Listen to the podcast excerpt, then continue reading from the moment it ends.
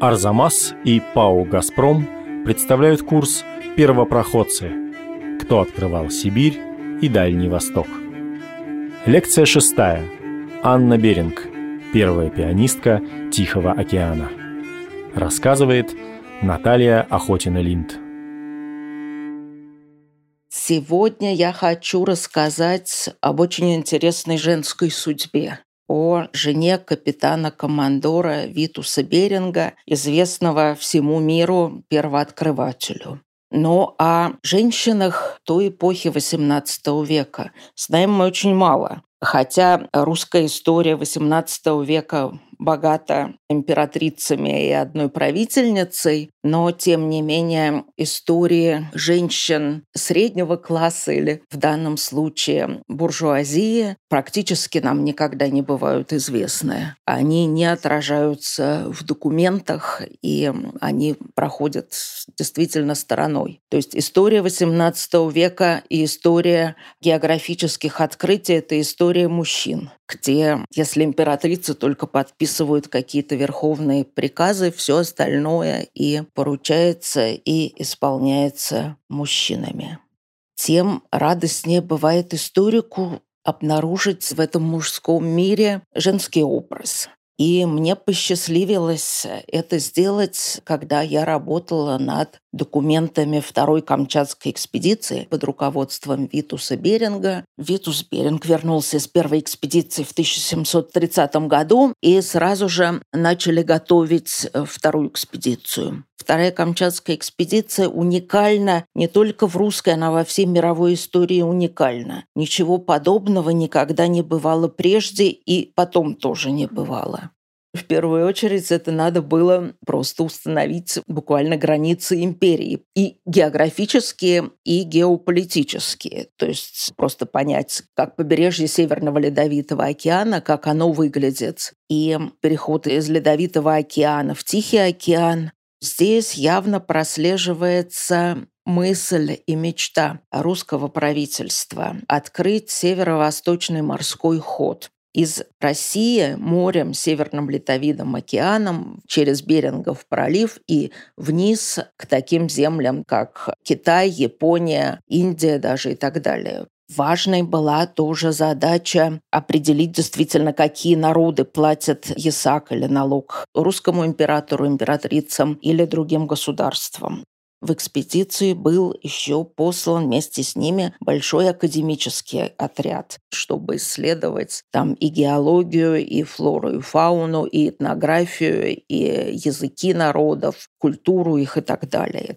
Помимо этого, экспедиции поручались задачи, которые вообще никогда ни одной географической экспедиции не поручаются. Во-первых, они должны были сами строить все корабли, они сами должны были привезти все оборудование из центральной части России туда, на восток. Им было поручено прокладывать дороги через тайгу, там, тундру и горы. И они должны были организовывать почту и почтовые ямы на пути, то есть всю эту почтовую гоньбу предполагалось организовать от Петербурга прямо до Камчатки. Им было поручено организовывать школы, например. Им было также поручено принимать большое участие в христианизации местного населения, и этому действительно набожный Витус Беринг и многие другие столь же верующие члены его команды действительно очень серьезно к этому относились и очень активно тоже участвовали в крещении местного населения, в распространении христианства. Вторая Камчатская экспедиция предполагалась быть долгой, поэтому очень многие офицеры взяли с собой семьи, взяли жен, взяли детей. Поехала вместе с Витусом Берингом и его жена Анна Кристина Беринг. Анна происходила из торговой семьи промышленника, бюргера, жившего в городе Ниене на территории современного Петербурга.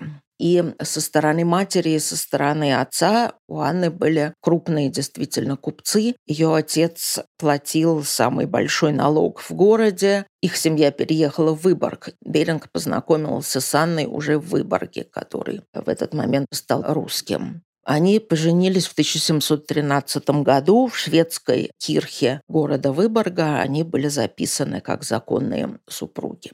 Вскоре после этого Беринг был отправлен на войну. Шла Северная война. Он попал в плен. Шведский пробыл в плену почти год и бежал оттуда при драматических обстоятельствах. Анна осталась действительно такой соломенной вдовой, не знала ничего о судьбе своего мужа. Видимо, поэтому потом она решила ездить везде с ним. Потому что в тысяча семьсот шестнадцатом году, когда Петр Первый с большим дипломатическим корпусом отправился во многие северные страны, в том числе в Данию, родную страну Витуса Беринга, Витус Беринг тоже был в свите Петра Первого. И тут мы встречаем запись в Копенгагенской церкви святого Николая о крещении Витусом Берингом и его женой Анной младенца Витуса. Судя по всему, это был первенец. И это означает, что Анна беременная вместе с Витусом Берингом приплыла в Данию, в родную страну. Видимо, это тоже был ее единственный случай встретить родню мужа. Однако в первую экспедицию ей пришлось оставаться дома. Тут действительно в первой Камчатской экспедиции для женщин места просто не было. А во вторую Камчатскую экспедицию она поехала с ним. Мы многое узнаем из найденных частных писем семьи Берингов, которые они в тысяча семьсот сороковом году писали из Охотска друзьям и родственникам в Петербурге. Эта находка дала нам очень много новых знаний вообще и о семье самого Беринга, и вообще об этой среде иностранцев на русской службе. Мы все знаем, что иностранцев было много в России во время Петра Первого, и они составляли, конечно, какой-то свой круг, особенно женщины. На момент отъезда во вторую Камчатскую экспедицию у Берингов было четверо детей. Хотя тоже известно, что всего Анна родила девять детей, то есть четверо выжило. Двое старших, Йонас и Томас, которым было лет по около десяти-одиннадцати, их с собой не взяли. Родители были очень озабочены образованием. Они считали, что дети должны получить лучшее образование, которое можно получить было в России, и в то время это оказалась гимназия в городе Ревеле в современном Таллине, куда эти двое мальчиков и были отправлены, где они должны были жить, тоже на пансионе. У Берингов, конечно, были большие волнения и большой, конечно, комплекс на тему того, что они оставили старших детей, бросили их на руки, думаю, профессору этой гимназии, его супруге. Анна в своих письмах к супруге профессора пишет все время, что шуба для нее не будет забыта, и обещает прислать китайский чай.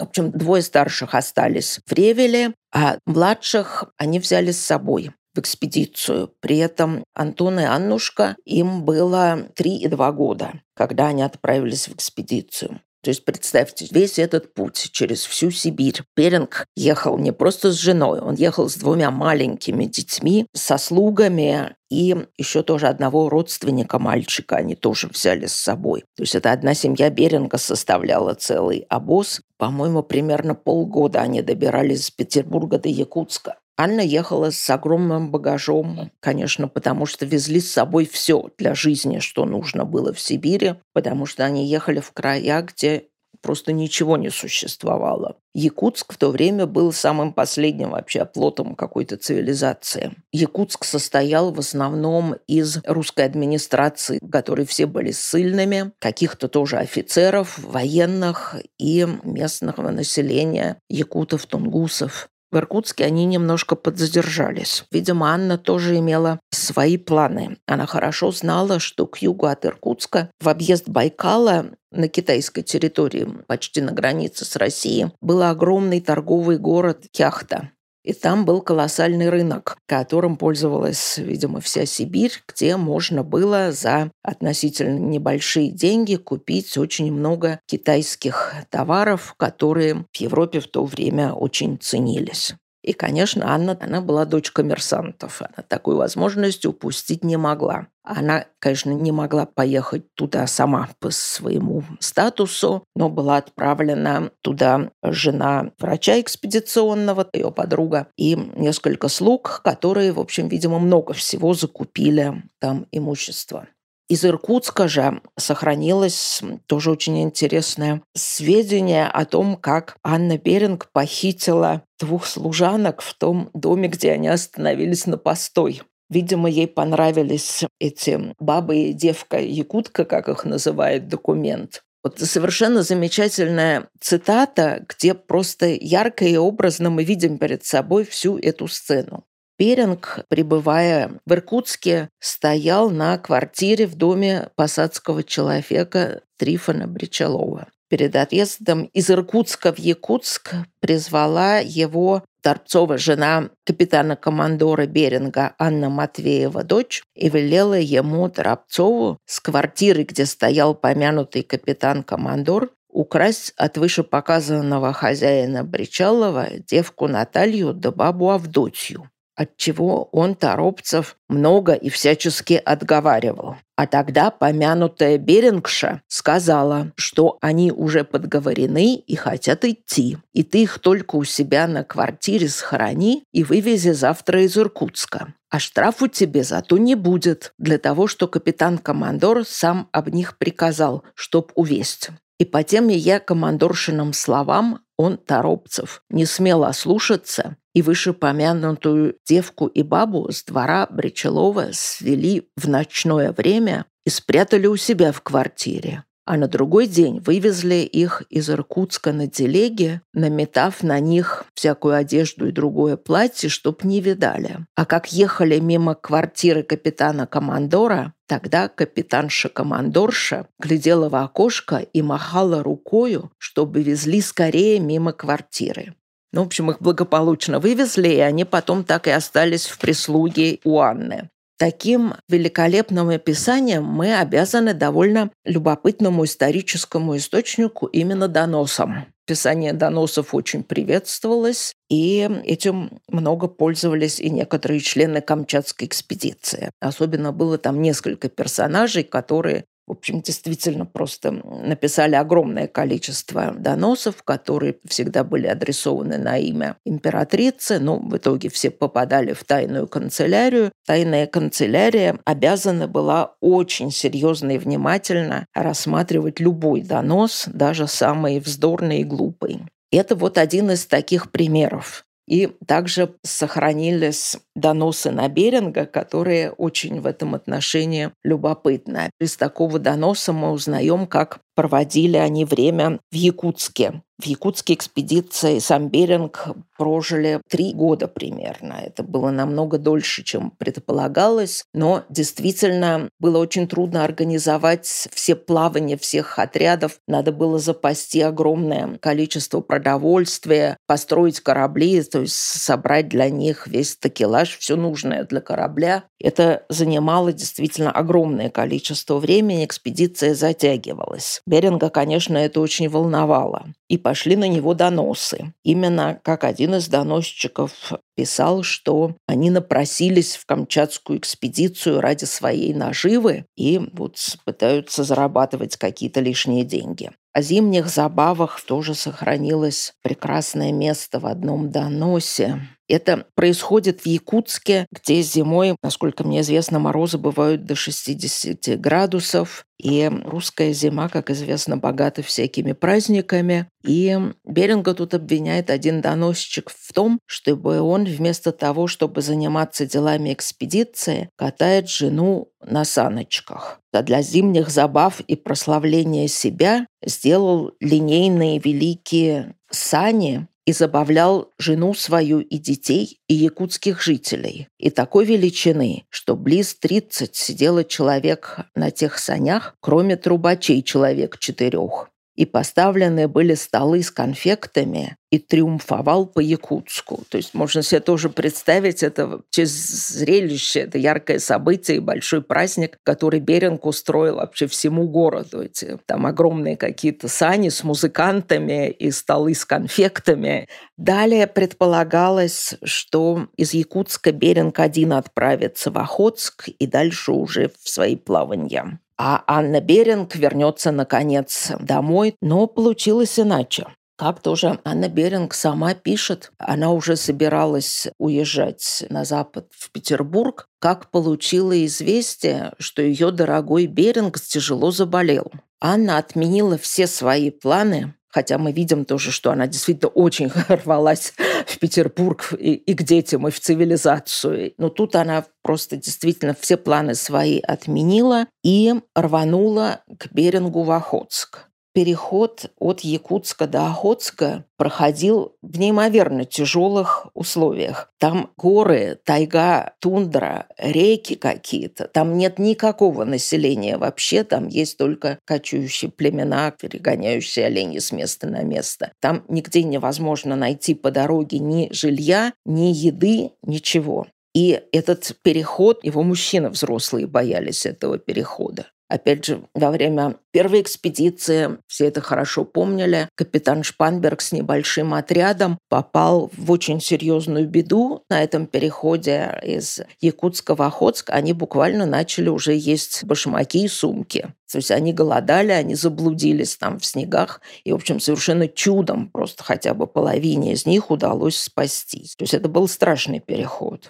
Анна с двумя маленькими детьми поехала. Она поехала спасать больного мужа. И сама она тоже в письме пишет, что во время ее путешествия в Охотск тоже происходили какие-то драматические события. Часть лошадей пала, другие разбежались, и она осталась стоять вообще без лошадей и без каких-то средств к передвижению, одна там. И только благодаря Богу, как она пишет, вот удалось ей оттуда выбраться живой. И таким образом Анна оказалась в Охотске, в то время совершенно крошечном поселке, который состоял в основном из членов Камчатской экспедиции, очень небольшого количества местных служилых людей. В Охотске, тем не менее, тоже оказались, Анна оказалась не одна, не единственная жена. Мы знаем, что были жены и дети у капитана Чирикова и у капитана Шпанберга, они тоже были в Охотске, что дети вместе учились, то есть их там обучали грамоте и вообще всему, чему можно. Но Анна в своих письмах пишет, что живут они там как в пустыне, и приличного общества там нет,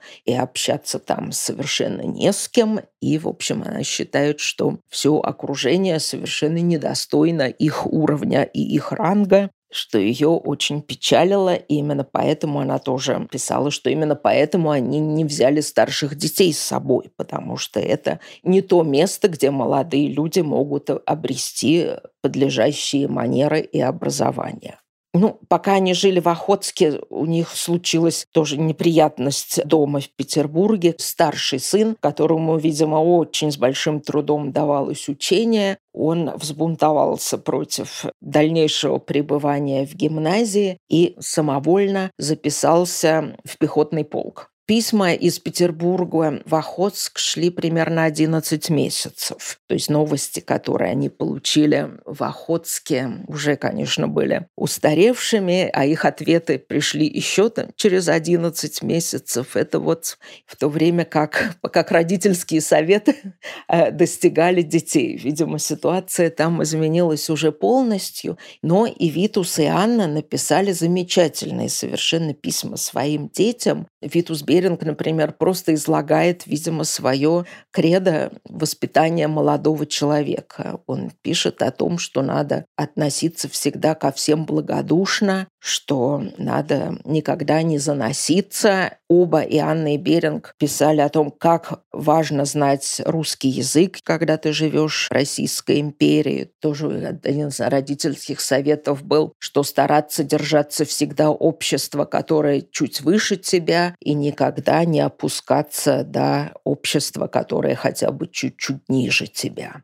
но в то же время совершенно явно у них звучит это понимание того, что молодому человеку необходимо хорошее образование. Они постоянно пишут, что они не пожалеют ничего и никаких денег ради того, чтобы их сыновья получили лучшее образование, какое только возможно. Но все-таки тут уже настал момент Берингу отправляться в американское плавание. Они должны были приплыть на Камчатку, перезимовать там и следующим летом отправляться в плавание, ставшее для Витуса последним. А Анна с двумя детьми все-таки отправлялась домой в Петербург, потому что, видимо, родителям было очень тревожно за судьбу детей. И, в общем, плыть на Камчатку было уже совершенно невозможно, потому что это действительно было место не для женщин, это совершенно точно. Там были очень суровые условия, которые только вот военные мужчины с трудом выдерживали. А оставаться в Охотске точно так же было совершенно невозможно для женщины одной. Там тоже были очень суровые жизненные обстоятельства. То есть Анна все-таки отправлялась в свое долгое путешествие домой с двумя маленькими детьми. Поскольку это дело было летом, не по санному пути, а, видимо, частично оленному, частично конному. Но для Анны, для ее удобства был специально сооружен палантин, чтобы ее несли через какие-то наиболее сложные участки. Очень хотелось бы это увидеть. Интересная деталь. Таким образом, Анна начала продвигаться в сторону столицы, но на дороге ее ожидало серьезное препятствие, к которому Анна, однако, была готова. Дело в том, что в то время в России существовали еще внутренние границы, таможенные границы. В частности, таможенная граница между Сибирью и центральной частью России. Потому что многие товары, в первую очередь меха, в Сибири были намного дешевле, чем в европейской части, поэтому вот со всех людей, вывозящих меха, взималась таможенная пошлина. А Анна знала, что ее будут осматривать. Она была к этому готова. Потому что это тоже был, в общем, результат всевозможных доносов на Беринга. У нее были документы на все. У нее были просто буквально такие справки вполне современного образа, где было написано, что это все имущество, купленное на жалование Витуса Беринга и предназначено для домовой потребы, а не для продажи. Но благодаря этому осмотру таможни у нас есть полный список имущества четы Берингов. Плюс к этому я могу добавить, что после смерти Беринга тоже были составлены списки его имущества, которые были при нем самом во время смерти на этом необитаемом острове, и тоже немножко то, что оставалось в Охотске. Таким уникальным образом у нас действительно есть просто полный перечень, вплоть до последней ложки, того, чем владели Беринги. И список имущества Анны, на самом деле, на первый взгляд, действительно кажется потрясающим. Это огромное количество всевозможных мехов, шуб. Очень большое количество. Но опять, если вспомним, если шубы были обещаны там, и жене профессора, и многим подругам, и многим, видимо, другим людям, которым Беринги были обязаны за участие в судьбе их сыновей, то это, в общем, все неудивительно. В этом списке есть и вещи совершенно изумительные. Например, какие-то китайские очень красивые вещи, какие-то чайники для чая, видимо, какие-то вазы китайские были, сундучки там с бельем, с скатертями, там несколько пудов серебра у них было, то есть вот серебряных столовых приборов всевозможных. Перечислены девять кукол. Я думаю, что это какие-то китайские статуэтки. И, конечно, самый потрясающий предмет – это одни клавикорды. Представляете, клавикорды в Сибири. Клавикорды, естественно, она привезла с собой из Петербурга. Но клавикорды – это действительно очень удобный инструмент для транспортировки. Это как современные эти электрические пианино. Они примерно такого же размера и также вот могут укладываться на что угодно. Значит, Анна провезла их из Петербурга через всю Сибирь, и, видимо, это и в Охотске этими вечерами услаждала слух тунгусов, значит, игрой на клавикордах. То есть надо думать, что это вообще была просто действительно первая пианистка Тихого океана, играющая на клавикордах. Все имущество описали, и все сундуки запечатали государственной печатью.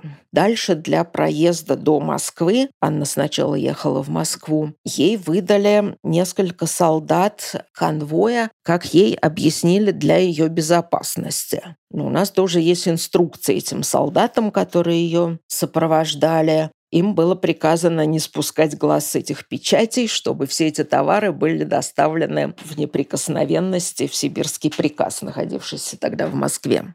В Москву Анна приехала через пару месяцев, и тоже из рапортов этих солдат нам известно, что она остановилась во дворе у пастора в немецкой слободе, а ночью они вместе с пастором некоторые эти мешки таскали в дом. А когда они эти мешки потом опять вынесли во двор, то они были уже легкими и запечатаны уже не государственной печатью, а Анниной печатью. То есть, конечно, какие-то вещи она самые ценные, видимо, она оттуда изъяла. И, судя по всему, Анна так никогда и не объявилась в Сибирском приказе и никогда не заплатила таможню, она это все вывезла дальше. То есть Анна сражалась за имущество свое и своих детей просто как львица. Конечно, в ней была коммерческая жилка, унаследованная от ее предков, это несомненно. Но и положение экономическое Витуса Беринга, хотя он имел чин капитана-командора и возглавлял такую крупную экспедицию, но его, однако, ждало очень большое разочарование. Беринг несколько раз на протяжении его карьеры подавал и официальные прошения, и частные письма с просьбой выделить ему какое-нибудь поместье, небольшое хотя бы, чтобы иметь какую-то, ну, вот свою собственность в России. Все офицеры, русские офицеры Камчатской экспедиции, они все были дворянами. У них у всех были имения, у них у всех были крепостные крестьяне. Плюс к этому, да, они получали жалование морское, но у них у всех было куда вернуться, у них было что можно завещать и передать потом своим детям. Но Витусу постоянно отказывали. Поэтому, в общем, то, что Анна вывозила, это действительно было буквально все, чем семья владела. И на самом деле это были просто крохи по сравнению с тем, чем владели его значительно более младшие по чину русские коллеги, которые были материально обеспечены более стабильно. Анна узнала о смерти своего Беринга, как она его всегда в письмах называет, «мой Беринг». Она узнала о его смерти примерно через два года. Ей прислали некоторые личные вещи Беринга, золотые часы, печать, какие-то письма. Но Анна еще просила выслать ей из вещей Беринга атласный колпак, расшитый золотом, который, видимо, она сама ему вышивала, и тоже домашний халат расшитый. Ну, к сожалению, эти вещи уже были проданы с аукциона, так что Анна их не сумела получить. Сохранилось ее письмо в Адмиралтейство коллегию, где она, узнав о смерти мужа, просит назначить ей вдовскую пенсию в тысяча семьсот сорок четвёртом году. Она пишет, что ей тридцать девять лет. Тогда получается, если так, что она вышла замуж за Витуса, когда ей было восемь лет, а первого сына, тоже Витуса, родила, когда ей было одиннадцать лет. Ну, в общем, это явно тут концы с концами не сходятся. Следующее прошение она повторяет в сорок пятом году, через год. Ей по-прежнему тридцать девять лет. Я думаю, что здесь дело совсем не в женском кокетстве, а в правилах морского устава. Была разница, как выплачивалось вдовское жалование вдовам морских офицеров. То есть те, кто становился вдовой до сорока лет, они получали одноразовое годичное жалование мужа. А если они были старше сорока лет, то они получали, по-моему, восьмую долю жалования мужа, но зато всю оставшуюся жизнь. И я думаю, что просто Анне, зная тоже ее коммерческие интересы всех ее родственников, видимо, ей просто нужна была какая-то крупная сумма денег в тот момент, чтобы во что-то ее вложить и тоже обеспечить тем самым себя и детей. Теперь она осталась уже одна. Но эти ее прошения так не были удовлетворены, поэтому в тысяча семьсот пятидесятом году она пишет новое прошение, где пишет, что ей уже за пятьдесят лет, и она старая и больная. В сорок пятом году ей было тридцать лет, она была молодой и здоровой, а в пятидесятом году ей уже там за пятьдесят лет старая больная. Но вот это последнее известие, которое мы имеем об Анне Беринг. Точной даты ее смерти мы не знаем. У нас нет никаких документов ни о ее рождении, ни о ее смерти. В заключение могу только еще сказать, что это действительно женщина яркая, совершенно несомненно, очень энергичная, ее не пугало ничего. В то же время это предстает перед нами человек глубоко любящий. То есть в ее письмах о Беринге видно столько любви и столько заботы, что это просто действительно не может не тронуть. В следующей лекции о том, как вновь возникла идея морского пути по Северному Ледовитому океану и о том, что мешало русским предпринимателям развивать сибирские промыслы. Проект подготовлен совместно с ПАО «Газпром».